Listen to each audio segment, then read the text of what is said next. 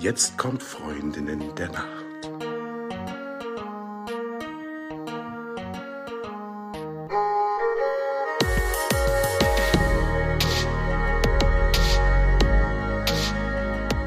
Hallo und herzlich willkommen zu einer neuen Folge von Freundinnen der Nacht. Mein Name ist Talia und bei mir ist die Die Eva, hallo. Und bei uns haben wir heute auch Michael Wieden. Michael Wieden ist Chronobiologie-Experte mit dem Schwerpunkt Personalmanagement. Aber bevor wir zu Michael kommen, erstmal eine Frage an dich, Eva. Wie hast du heute Nacht geschlafen? Ich habe sehr gut geschlafen, vielen Dank. Ich war gestern wieder viel zu lange wach. Genau, aber ich habe ganz gut geschlafen. Ich fühle mich fit und gut und äh, freue mich jetzt auf unser Gespräch. Michael, wie hast du geschlafen heute Nacht? Ja, also gerade mal so an der Kante meiner normalen Schlafdauer. Ich bin heute Morgen um ja, knapp halb neun mit dem Wecker aufgewacht und bin relativ früh, so um halb zwei ins Bett gegangen. Aber ich habe gut geschlafen und insofern bin ich jetzt fit. Talea, wie hast du geschlafen heute Nacht? Ich habe viel zu kurz geschlafen und ich bin mal wieder dem Irrglaube unterlegen, den man dann ja abends oft hat, so, ach, ich kann ja noch ein bisschen wach bleiben. So, das, was morgen passiert, das ist ein Problem von Zukunftstalea, habe ich mir gestern Abend so gedacht. Bin viel zu spät ins Bett und heute Morgen bin ich aufgewacht und habe gedacht, hm, wann lernst du es endlich? Aber äh, die Zeit, die ich geschlafen habe, die war sehr schön. Ich hätte halt nur gerne ein bisschen bisschen, bisschen was hinten dran gehängt oder vorne dran gehängt eigentlich besser. ja. ja. Aber nun kommen wir zum eigentlichen Thema, denn wir haben heute ja einen ganz besonderen Gast und äh, deswegen, Michael, stell dich doch bitte mal vor, erzähl, wer du bist und was Chronobiologie überhaupt ist. Ja, wer bin ich? Mein Name ist Michael, jetzt demnächst 55 und habe also schon einige äh, Nächte hinter mir. Beschäftige mich seit äh, jetzt fast 20 Jahren mit dem Thema Chronobiologie auf den verschiedensten Ebenen und in den letzten ja, so 10, 15 Jahren, also vor allem auch mit Schwerpunkt Personalwirtschaft, betriebliches Gesundheitsmanagement. Was ist Chronobiologie? Ähm, Chronobiologie ist, wenn man es rein von der wissenschaftlichen Definition her nimmt, die Wissenschaft von ja, zeitlichen Abläufen, zeitlichen Prozessen äh, in der Natur. Und ich sage aber immer eigentlich eher, dass es äh, weniger zeitliche Prozesse sind, sondern rhythmische Abläufe, weil die Natur selber kennt keine Zeit die kennt äh, Rhythmen und äh, daher ist eigentlich Chronobiologie für mich so ein so ein rhythmisches Thema, auch wenn Kronos nicht natürlich äh, im Namen drin ist. Vereinfacht gesagt ist es die Wissenschaft von der genetisch bedingten inneren Uhr und dann natürlich auch, da beinhaltet das auch die Themen, wie wirkt sich das auf die Gesellschaft aus, wie wirkt sich das auf die Arbeit aus, wie wirkt sich das auf die Schule aus und das ist so das Thema vor allem auch der Humanchronobiologie. Wir haben dann natürlich auch noch die Chronobiologie, die sich mit der Flora befasst und die sich mit anderen Tieren befasst, aber hier jetzt äh, sprechen wir natürlich von der Humanchronobiologie und von dem, wie sich es jetzt in unserer Gesellschaft und in unserem Leben auswirkt. Das ist für uns auch interessant. Wir sind ja auch, äh, Talia und ich, auch tatsächlich Unternehmerinnen. Und im Zuge meiner Unternehmertätigkeit will ich euch zwar erzählen, ich bin Vorbildunternehmerin für die Initiative Frauenunternehmen vom Bundesministerium für Wirtschaft und Energie. Ich hätte gern einen kleinen Applaus, wenn das genau. ja, wollte ich nur einmal erwähnt haben, weil es mich mächtig stolz gemacht hat. Ähm, genau, da habe ich mich beworben und darf jetzt ähm, Frauen jeden Alters ermutigen, in die Selbstständigkeit und ins Unternehmertum zu kommen. Dann, Michael, geht es eigentlich darum, was fasziniert dich am Schlaf? Also am Schlaf selber fasziniert mich vor allem die Tatsache, dass äh, das im Prinzip unser ja, unser Akku ist. Also ich vergleiche es halt immer mit einem, mit einem Handy, Dose stecken. Und ähm, mich fasziniert daran, dass äh, das eigentlich ähnlich bei uns passiert. Wir müssen uns noch nicht in eine Steckdose stecken, sondern wir können schlicht und einfach uns hinlegen, einschlafen und dann agiert der Körper von ganz alleine, wenn wir ihn denn lassen. Und äh, das äh, Interessante dabei ist, dass es eigentlich in der Gesellschaft eher verpönt ist, also jetzt, äh, so, so negativ belegt ist, wenn man schläft Das ist so das Ende. Das ist, wie soll ich sagen, so dieses Anhängsel vom Tag. Ja, und man versucht, wenn man irgendwie noch versucht, was im Tag unterzubringen, ja, dann äh, ist es immer auf Kosten des Schlafs. Talia, du hast ja vorhin selber gesagt, so ein bisschen, ja, man versucht es dann noch rauszuschieben und ähm, dann bleibt äh, eigentlich von der Geschichte nicht mehr viel übrig. Und das Spannende ist eigentlich, wenn man sich mit dem Schlaf mal selber auseinandersetzt, was eigentlich passiert. Ja, man weiß ja noch viel zu wenig über das, was auch teilweise ähm, in Träumen zum Beispiel passiert war warum man eigentlich äh, auf diese Art und Weise, wie wir es tun, träumt. Und das ist so ein, ein riesiges Feld, mit dem sich die meisten äh, nicht befassen oder wenig befassen. Und äh, die meisten denken halt, gut, im Schlaf passiert nichts. Ja, man legt sich halt hin und wacht wieder auf. Und was aber tatsächlich dahinter steckt, das finde ich einfach unendlich spannend, äh, das auch mal zu übertragen auf, auf unser Leben und dem Ganzen eigentlich auch die Bedeutung zu geben, die es äh, verdient also die der Schlaf selber verdient. Total. Wir stellen das ja auch immer wieder fest und umso tiefer man da reinguckt, desto mehr interessante Aspekte findet man ja auch daran. Das ist ja auch das Coole. Wie bist du zu dem Thema gekommen und was war für dich so dein absoluter Augenöffner bezüglich Chronobiologie? Also äh, wie ich zu dem Thema gekommen bin und Augenöffner ist eigentlich mehr oder weniger in einem Atemzug passiert. Das heißt, ähm, ich war, jetzt muss ich überlegen, 2002 ähm, bei einer Weiterbildungsmaßnahme. Das war übrigens mit einer der ersten Online-Weiterbildungsmaßnahmen, die es gegeben hat. Damals noch mit, äh, haben wir noch eine Satellitenschüssel aufs Dach gekriegt, damit wir dann entsprechend auch den Empfang gehabt haben. Und ähm, das ging also wirklich über eineinhalb Jahre, hat aber eigentlich mit Marketing zu tun gehabt. Und da gab es eine Präsenzwoche ganz am Anfang, damit man sich überhaupt mal vorstellt, ob auch die, die Kollegen und die Mitteilnehmer dann kennenlernen konnte. Und in dieser Präsenz die Dozentin hat gesagt, gut, jetzt müssen wir uns alle mal kennenlernen und hat dann im Prinzip so eine Aufgabe gegeben, das Ganze in, Teams, A5 Personen aufgeteilt und hat uns dann eine Aufgabe gegeben, die sollten wir in einer Viertelstunde erfüllen und dann die Ergebnisse präsentieren. Und die Aufgabe war, wie sieht für euch das Zeitmanagementsystem der Zukunft aus? Interessanterweise ist sofort ein Impuls gekommen bei mir. Ich weiß auch gar nicht, woraus der sich letztendlich ergeben hat. Ähm, warum eigentlich immer äh, Zeitmanagement nach Zeit, also nach, nach äh, ökonomischen Gesichtspunkten äh, äh durchzuführen und nicht Zeitmanagement nach Leistungsfähigkeit durchzuführen. Also dann, wann alle Teilnehmer in einem äh, bestimmten Prozess die, die optimale Leistungsgrundlage haben, dann den Zeitpunkt zu setzen und zu sagen, äh, das ist jetzt der Zeitpunkt, wo wir ein Meeting machen. Das ist jetzt der Zeitpunkt, wo ich eine Geschäftsbesprechung mache oder was auch immer. Ja, das war so der Ansatz. Damals habe ich Chronobiologie noch gar nicht gekannt. Ich habe das Wort nicht gekannt. Ich habe diesen Begriff Biorhythmus irgendwo mal im Hinterkopf gehabt. Haben wir das in der Viertelstunde ausgearbeitet. Also die Teilnehmer in meiner Gruppe waren sehr begeistert davon und dann haben wir das vorgestellt und dann waren alle Teilnehmer so begeistert und haben gesagt, dann am Ende das, das muss ich unbedingt weiterverfolgen, weil es ist total spannend.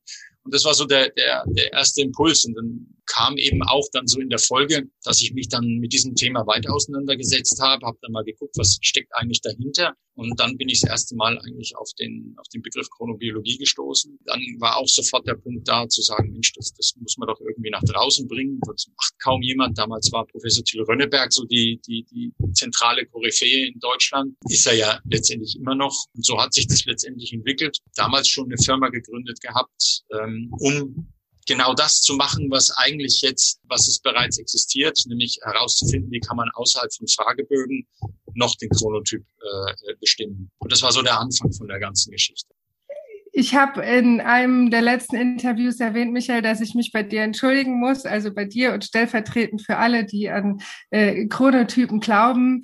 Ich habe dem immer nicht so ganz viel Bedeutung beigemessen, weil meine persönliche Einstellung dazu war, dass wir es alle gar nicht wissen so beeinflusst sind von Licht und Bewegung und spätem Essen und es ist alles durcheinander. Ja, nichtsdestotrotz kannte ich und kenne ich natürlich die verschiedenen Chronotypen. Es sind jetzt auch noch mal ein paar mehr aufgeploppt, die wirst du beim Namen kennen.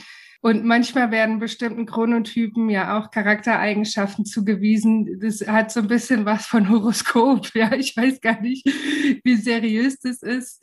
Ähm, genau, also um es einfach mal runterzubrechen an dich die Frage, welche Chronotypen gibt's? Ja, also zunächst mal, äh, man muss immer aufpassen, äh, Chronotypen sind natürlich immer wieder prädestiniert dafür, Menschen in irgendeine Schublade reinzuschmeißen. Ja, das heißt, das ist, glaube ich, auch das, wo, wo man dann bei den Verhaltensweisen ein Stück weit hinkommt.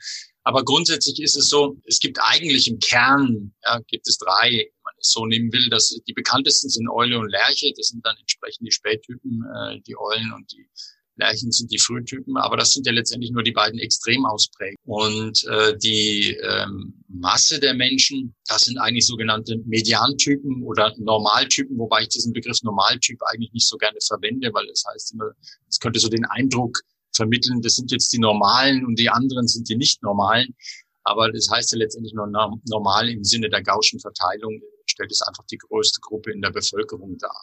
Und dann sind natürlich die Frühtypen und die Spättypen, die kann man auch nochmal unterteilen. Aber im Kern sind das eigentlich die drei Typen, die, die jetzt sagen wir mal zumindest jetzt in unserem Kontext verwendet werden. Es gibt dann noch andere, die jetzt so aus Amerika rübergeschwappt sind. Das ist jetzt so der Bär, der Wolf, äh, äh Delfin und äh, Löwe. Und das sind halt so Sachen, die eher dann das, was du gerade schon angesprochen hast, verhaltensorientiert äh, ausgelegt sind. Und da habe ich, ähm, um es ja, sagen wir, relativ kurz zu nehmen, so ein bisschen meine Bedenken, weil es, äh, man muss das unter dem Henne-Ei-Prinzip ein bisschen betrachten. Das heißt also, äh, ergibt sich das Verhalten einer Person jetzt aufgrund äh, seines Chronotyps oder aufgrund dessen, dass er seinen Chronotyp nicht leben kann. Ja, das heißt also, ähm, wenn es jetzt heißt, dass äh, ein, äh, ja, sagen wir, ein bestimmter Chronotyp ähm, oder ein Bär jetzt dann eben ähm, der, der schläfrige, der, der ähm, weniger motivierte Typ ist, ja, dann ist es ja nicht eine Frage einer genetischen Prädisposition, sondern äh, unter Umständen der Tatsache geschuldet, dass er nicht nach seinem Chronotyp äh, leben kann. Deswegen sehe ich diese äh, Chronotypen-Klassifizierung äh, ein bisschen skeptisch. Ja, also das ist etwas, wo ich sagen würde, das kann man sich mal angucken, ist sicher nicht, ist sicher nicht unspannend, äh, mal ein bisschen in das Thema einzutauchen. Aber ich fände es eher kontraproduktiv, jetzt äh, jemand zu sagen, du bist jetzt der und der Chronotyp aufgrund dessen, wie du dich verhältst, also musst du jetzt in Zukunft dies und jenes tun, weil das würde die eigentliche Natur des Menschen wieder komplett außer Acht lassen. Als ich dich kennengelernt habe, Michael, nur damit du es weißt, du bist auch verantwortlich dafür, dass ich den Glauben an Chronotypen zurückgewonnen habe. Oh, okay. ja, ich meine, es ist es ist jetzt so, das ist, glaube ich, auch das Problem, was die Chronobiologie über sehr lange Zeit gehabt hat. Ja, man man äh, hat immer dieses Thema, wie du schon gesagt hast, so ein bisschen Sterndeuterei. Dann kommt natürlich auch dazu, dass äh, der Begriff Biorhythmus natürlich äh, stark äh, von aus der Esoterik-Szene übernommen wurde, weil grundsätzlich ist ja eigentlich so dieses Thema, dieses Thema Biorhythmus noch nicht mal ein esoterisches Thema. Ja, das ist ein rein wissenschaftliches Thema gewesen, was aus einer ganz, Ecke, einer ganz anderen Ecke kommt. Dieses äh, Chronotypen selbst ähm, das ist ja dann äh, äh, quasi aus dieser Situation heraus entstanden und äh, seitdem die ja die drei Wissenschaftler aus Amerika drüben äh, entsprechend den Nobelpreis bekommen haben, ist dieses ganze Thema auch eher, wird es seriöser betrachtet. Es war vorher schon seriös, aber es wird halt jetzt seriöser betrachtet. Und da sind natürlich so, wie du gesagt hast, so dieses Thema Chronotypen, da ist noch sehr stark verfestigt in der Bevölkerung so der Gedanke, ja, ich bin ja der Herr über meinen Körper, das heißt, ich kann im Endeffekt äh, ja sehen, was ich sein, wenn ich ein Spättyp sein will, weil es eben so ist, dass das Spättypen erfolgreicher sind, äh, oder man sagt, sie sind erfolgreicher, dann, dann muss ich auch, äh, Entschuldigung, Frühtypen, die erfolgreicher sind, dann muss ich natürlich auch ein Frühtyp sein und dann versuche ich mich entsprechend so zu verhalten. Das ist ein ganz neuer Aspekt, den du für mich da reinbringst. Also das hat ja auch was mit einer inneren Einstellung zu tun, zu sagen, ich kann sein, wer auch immer ich will. Und da muss uns leider wieder bewusst sein, wir können sein, wenn wir wollen, aber am besten zu der Zeit, die unser Körper uns vorgibt. Ja, genau, dass man einfach da so ein bisschen ähm, auf sich achtet. Wieso ist es denn deiner Meinung nach so, dass Menschen so oft gegen ihr, ja, gegen ihre eigene Chronobiologie leben und arbeiten und was passiert, wenn man das tut? Also erste Frage ist, äh, weil sie es äh, nicht anders kennen. Ja, das heißt also, mein, äh, ich muss ein bisschen äh, weiter ausholen. Äh, wir müssen ja immer ein bisschen davon ausgehen, wenn wir als Kind auf die Welt kommen, dann versuchen wir Dinge zu entdecken. Wir versuchen entsprechend, sind neugierig, äh, krabbeln überall rum oder fassen alles an und entdecken auch uns selbst als, als Mensch, entdecken unseren Körper. Ab dem Zeitpunkt, wo ich in die Schule komme oder wo ein Kind in die Schule kommt, ist diese Phase komplett vorbei. Ja, das heißt also, wir fangen dann an, Wissen zu konsumieren und nicht mehr zu entdecken. Daraus entwickelt sich natürlich auch ein Stück weit äh, äh, entwickeln sich Glaubenssätze. Ja, das heißt also, ähm, äh, das heißt, das, was uns vermittelt wird, ist richtig, das ist korrekt. Das heißt also, ähm, auch aus diesen Glaubenssätzen heraus ähm, ähm, entstehen ja dann, wie soll ich sagen, äh, auch Weltbilder. Ja?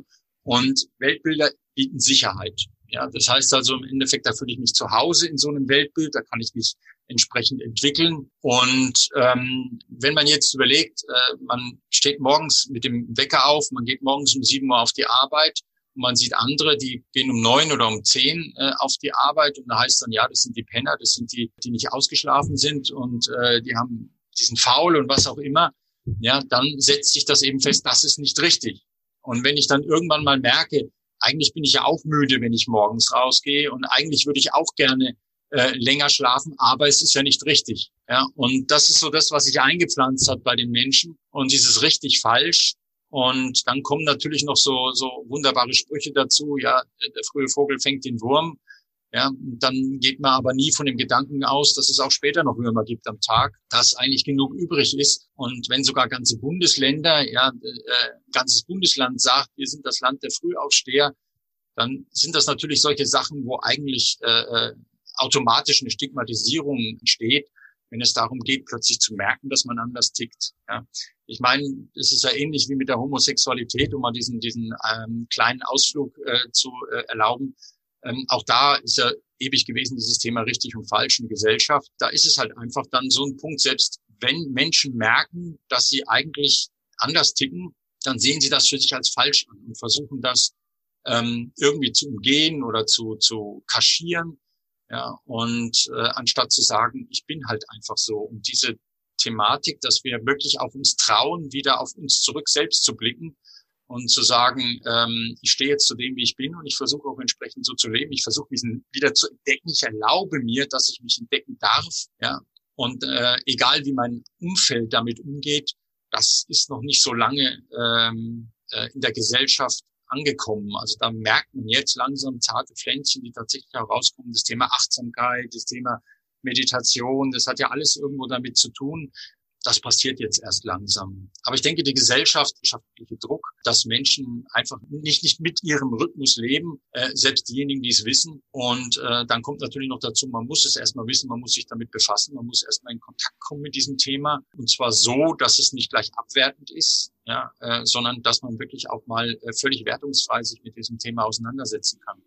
Mhm. Zu der zweiten, zu dem zweiten Teil der Frage, ähm, was passiert dann da eigentlich? Also was für negative Folgen hat das dann eigentlich? Ich meine, die, die Auswirkungen, äh, ähm, da könnte man allein, oder kann man auch schon wieder ein Buch drüber schreiben, um es kurz zu fassen. Also im, im Kern hat es einmal eine mentale Auswirkung, aber auch eine körperliche Auswirkung. Äh, mental ist es einfach so, ich meine, äh, wenn ich nicht ausgeschlafen bin, wenn ich nicht nach meiner inneren Uhr leben kann, dann ist es nun einfach mal so. Ich meine, wir merken es jeden Morgen. In der Schule sieht man es, die Schüler kommen in die Schule und sind nicht ausgeschlafen. Das Interessante ist ja immer, ja, man, man möchte ausgeschlafene äh, Kinder in der Schule haben, lässt sie aber nicht ausschlafen. Ja, das ist irgendwie so ein Paradoxon, was eigentlich der Gesellschaft irgendwie so permanent ignoriert wird. Und ähm, äh, das hat dann wiederum zur Folge, äh, dass es eine genetische Benachteiligung für Spättypen gibt, wenn es um die Benotung in der Schule geht. Ja, das heißt also, ich kriege eine Schulnote, die mich den Rest meines Lebens begleitet, die mir vielleicht sogar den Zugang zu äh, bestimmten, äh, bestimmten Studienrichtungen äh, nicht erlaubt, die mir andere Zugänge verwehrt. Und das hat dann am Ende des Tages nichts mit meiner Intelligenz zu tun, sondern schlicht und einfach mit der Tatsache, dass ich an, zu dem Zeitpunkt, wo Leistung abgerufen werden muss, sprich zu Prüfungen, äh, ich gar nicht in der Leistung bin, äh, in der Lage bin, meine Leistung abzurufen. Und das sind jetzt mal allein äh, in dem Bereich schon äh, extreme Folgen. Ähm, ich habe das also, ich habe selber auch sehr viel unterrichtet an der IHK und an der Kolping Akademie, war im Prüfungsausschuss der IHK und habe dort immer wieder gemerkt, Schüler, die abends oder Teilnehmer, es waren ja teilweise auch Erwachsene, die abends äh, äh top fit drauf waren im Unterricht, ja, dass die, wenn die morgens um acht Uhr ihr Wissen abrufen mussten, also sprich in der Prüfung vor mir gesessen waren, ja, dass diejenigen ihre Leistung nicht mehr abrufen konnten. Ja, das heißt also, die haben sich vorbereitet, die haben wirklich äh, auch im Unterricht alles antwortet und dann hocken sie da und kriegen die einfachsten äh, Geschichten nicht aus ihrem Kopf raus. Und das ist bitter, sowas mit anzusehen, weil diese Noten, die dann rauskommen, bestimmen das weitere Leben. Und dann gibt's natürlich die körperlichen Auswirkungen.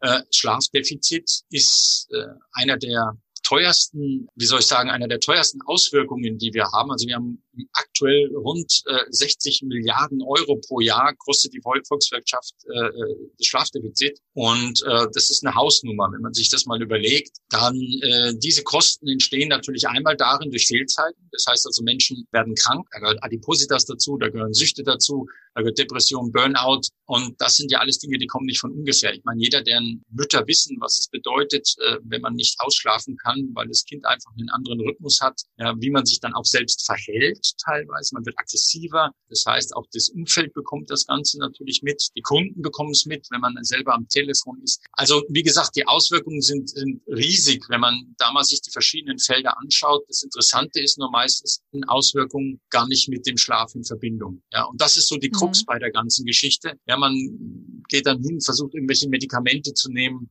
um, sagen wir, Depressionen oder andere Geschichte in den Griff zu kriegen, wird aber in den wenigsten Fällen äh, am Schlaf dann letztendlich äh, festgemacht. Da bin ich voll bei dir. In der Regel werden ja alle anderen Bereiche erstmal überprüft ja. und der Schlaf wird auch äh, außen vor gelassen. Also ich glaube, die Erfahrung, die haben vielleicht auch viele schon gemacht, wenn man wegen irgendeiner Krankheit zum Arzt oder zur Ärztin gegangen ist. Äh, da wurden alle möglichen Dinge gefragt, aber ich persönlich wurde fast noch nie nach meinem Schlafverhalten gefragt. Bei ganz vielen Dingen, was man, was man so im Laufe seines Lebens für Zipperlein hat, wo ich, weil ich jetzt in der Thematik drin bin, von mir aus schon wusste, ich dürfte vielleicht auch noch mal beim Schlaf hingucken. Richtig. Ähm, aber es ist eben gar nicht so präsent. Und ich meine, ähm, du sagtest ja gerade schon, wo viele das dann das erste Mal feststellen, ähm, ist es bei, bei Eltern, ähm, wenn es um die Betreuung der Kinder geht und um den Schlafmangel, wo dann die direkte Verknüpfung äh, zum Schlaf, also die Symptome direkt mit dem Schlafmangel verknüpft werden. Äh, das ist sicherlich was, wo dann mal drüber gesprochen wird. Aber in der Regel wird ja eher weniger drüber gesprochen. Und äh, nun arbeitest du ja nun viele Jahre schon daran, da auch den Leuten einen Perspektivwechsel zu ermöglichen. Was war da, würdest du sagen, dein bisher interessantestes Projekt? Also grundsätzlich ist es so, ist jedes Projekt was ich gehabt habe, hat irgendwo einen eigenen Reiz gehabt. Also ich habe ähm, jetzt in der Klinik zum Beispiel in dem Projekt, in dem wir sind, wo wirklich tatsächlich auch erstmals Schichtzeiten, also Arbeitszeiten Chronotypen optimiert äh, eingeführt wurden, wir diesen ganzen Prozess mal durchgemacht haben. Das war extrem spannend, einfach von Anfang an die, die, zu sehen, wie hat, äh, wie reagieren die Mitarbeiter auf den ersten Kontakt mit dem Thema Chronobiologie mit Vorträgen und äh, dann im nächsten Schritt äh, eben diesen haben wir einen Gesundheitstag gemacht und haben das Thema Chronobiologie auch nochmal äh, umfänglicher vorgestellt, auch äh, äh, dann die Testung und äh, dann zu sehen, wie gehen die Menschen mit ihrem Test um, die Interviews, die wir hinterher hatten, um dann rauszukriegen, was äh, äh was für Arbeitszeiten sind letztendlich auch dann optimal für diejenigen jetzt aus chronobiologischer Sicht. Man muss ja dann immer noch sehen, was haben die Leute für einen Arbeitsweg und was haben die Leute morgens dann noch für für Morgentoilette, Frühstücken, die ganzen Abläufe, die muss man ja dann noch von so einem Arbeitstag sozusagen, von so einer Arbeitszeit, möglichen Arbeitszeitfenster abziehen und dann zu sehen, äh, was passiert dann eigentlich, wenn die Leute das tatsächlich auch umsetzen, was passiert mit den Menschen dann, wie reagieren die auch auf der anderen Seite mal bei einer Schule. Wir hatten, ich hatte ein, größeres Projekt in der Schule äh, im Rahmen des Gesamtprojektes Chrono City, was ich ja mal viereinhalb Jahre durchgeführt habe in Bad Kissingen. Und da war ein Gymnasium und da war es super spannend und total emotional auch zu sehen. Äh, die hatten eine, eine Gruppe von 14 Schülern, die ein Projekt, äh, Chronobiologie-Projekt, das sind so Abiturienten, die machen jetzt vor, vor ihrem Abitur immer nochmal so eine so eine Projektarbeit. Und äh, die haben sich des Themas Chronobiologie angenommen aufgrund unserer Impulse und ähm, haben dann zum Beispiel auch die, die ganzen äh, 600 Schüler chronotypisiert, Basis eines Fragebogens und haben dann tatsächlich auch äh, festgestellt, dass das über 80 Prozent der Schüler äh, eigentlich äh, in der Schule sind entgegen ihres Chronotyps. Diese, und da habe ich so ein Feedback bekommen nach einem Jahr von, von Schülern im Interview am Ende, da war auch Arte mit dabei, und äh, da hat ein Schüler eben gesagt, wissen Sie, das, was Sie hier, was wir hier gelernt haben, ja, über dieses Thema, das kann uns niemand nehmen. Das ist, das nehmen wir in unser Leben mit, ja, und das nehmen wir in unsere Arbeit mit rein. Und dieses, diese Aussage, das war eigentlich für mich so ein, so ein unwahrscheinlich schönes Highlight, weil ich einfach gesehen habe, man sät einen Samen, ja, und äh, es kommt was raus dabei. Die Menschen nehmen das auf, die Kinder, die Jugendlichen nehmen das auf und irgendwann kommt dann die, einer dieser Jugendlichen und hat vielleicht ein eigenes Unternehmen und äh, äh, bringt diese Erfahrungen, die der oder diejenige gehabt hat, mit in dieses Unternehmen mit rein. Sodass also jedes Projekt wiederum so neu alles, dass man nicht sagen kann, das wiederholt sich dann alles. Ich denke aber, dass das das schönste Erlebnis oder die schönsten Erlebnisse, das ist einfach dann so das Feedback der Leute zu sehen und zu hören. Also der meisten, ja, ist es einfach so, dass sie unwahrscheinlich viel gelernt haben, auch in der Klinik jetzt, dieses, dieses, äh, dass sie das jetzt auch mit nach Hause nehmen, diese Themen zu Hause besprechen. Das ist so eigentlich der eigentliche Erfolg. Ja, neben den Zahlen, ja, die am Ende rauskommen, wo man sagen kann, okay, weniger Tages, weniger Tagesschläfrigkeit in 26 Prozent oder weniger Weckergebrauch 30 äh, Prozent und sowas. Das ist natürlich dann was, was in der Studie auch rauskommt. Aber so diese persönlichen Feedbacks, das ist eigentlich das, was mich am meisten freut, weil es ist ja neben Geldverdienen ja auch erster Linie Passion. Ja, total. Also ich meine, natürlich brauchen wir alle Geld, um zu leben, aber wenn einem der Beruf dann auch so viel wiedergibt und man das Gefühl hat, man bewegt da wirklich was, die Leute profitieren davon, es gibt es Feedback, die Leute kommen nochmal auf einen zu, das ist ja nochmal eine ganz andere Art von Lohn ja. und wie, wie ich finde, die allerschönste. Absolut. Und ich meine, 17 äh, Jahre oder 16 Jahre habe ich von dem Thema nicht leben können und äh, insofern, wenn es mhm. dann noch keine Passion ist, dann hat's dann ist es echt zu spät. Jetzt habe ich eine ganz andere Frage an dich und zwar eine, wo unsere Philosophien vielleicht ein bisschen aufeinanderstoßen, vielleicht auch nicht. Das finden wir bestimmt gleich raus. Und zwar empfehlen wir immer nicht unbedingt auszuschlafen, wenn man frei hat, sondern immer den ungefähr selben Rhythmus beizubehalten. Wenn ich dich richtig verstanden habe, ist deine Empfehlung an freien Tagen am Wochenende oder so durchaus auszuschlafen. Kannst du mir dazu was sagen? Sehr gerne. Also grundsätzlich gibt es da sehr unterschiedliche Meinungen in dem Bereich. Ja, also gerade auch ähm, äh, Arbeitsmediziner äh, kommen häufig auch zu dem Schluss zu sagen, wichtig ist der Rhythmus, dass man den beibehält. Das ist ja so die Argumentation, dass der Körper einen eigenen Rhythmus hat.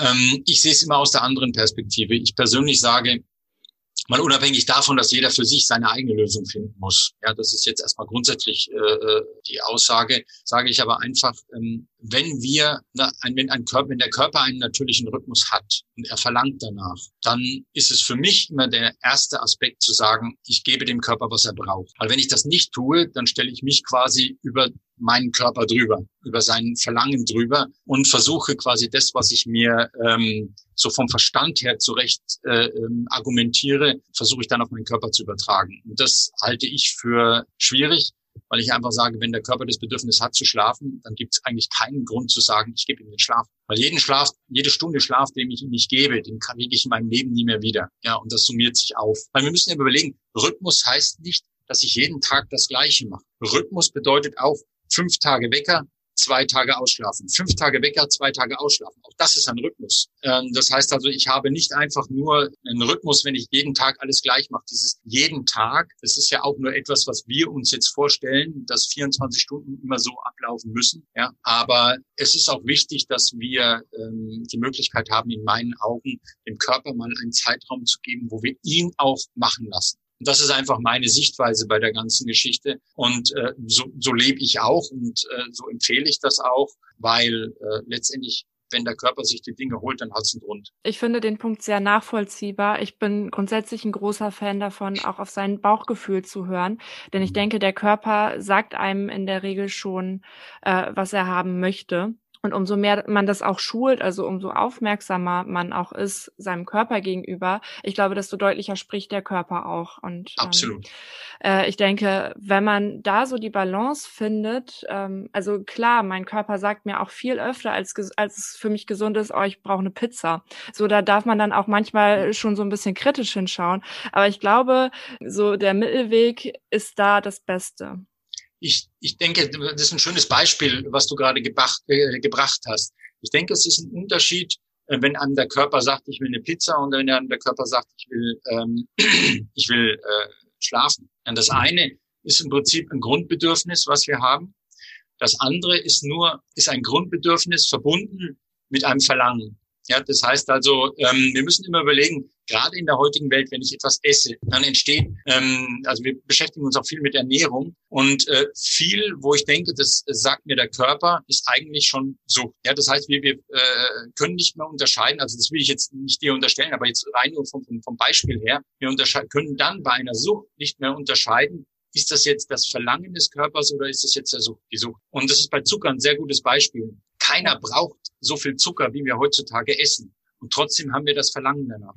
Ja, das heißt, das ist dann im Prinzip kein, kein, wie soll ich sagen, kein Bedürfnis des Körpers mehr, sondern das ist im Prinzip Sucht. Es ist ähnlich wie beim Rauchen oder beim Trinken, während Schlaf, ja, tatsächlich etwas ist, was wir brauchen, um entsprechend regenerieren zu können. Ja. Und äh, sobald wir den Schlaf abbrechen, können wir nicht mehr komplett regenerieren. Ja, das ist wie wenn der Friseur nach äh, äh, fünf Sechstel des Haarschnitts aufhören würde zu schneiden. Ja, sähe auch doof aus. Und äh, insofern ist das für mich eigentlich, sind es so zwei komplett unterschiedliche Stiefel. Man muss sehr genau darauf achten, wenn man auf seinen Körper hört, ist das jetzt der Körper oder ist das meine Sucht? Mhm. Würde ich eins zu eins unterschreiben.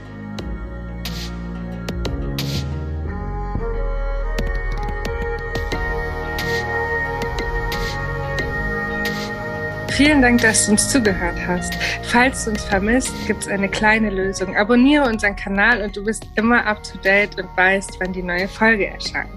Oder du folgst uns auf Social Media, da sind wir zu finden unter Freundinnen der Nacht auf Facebook und auf Instagram. Oder du schreibst uns eine E-Mail an freundinnendernacht.podcast at gmail.com. Genau. Und jetzt gute Nacht. Gute Nacht.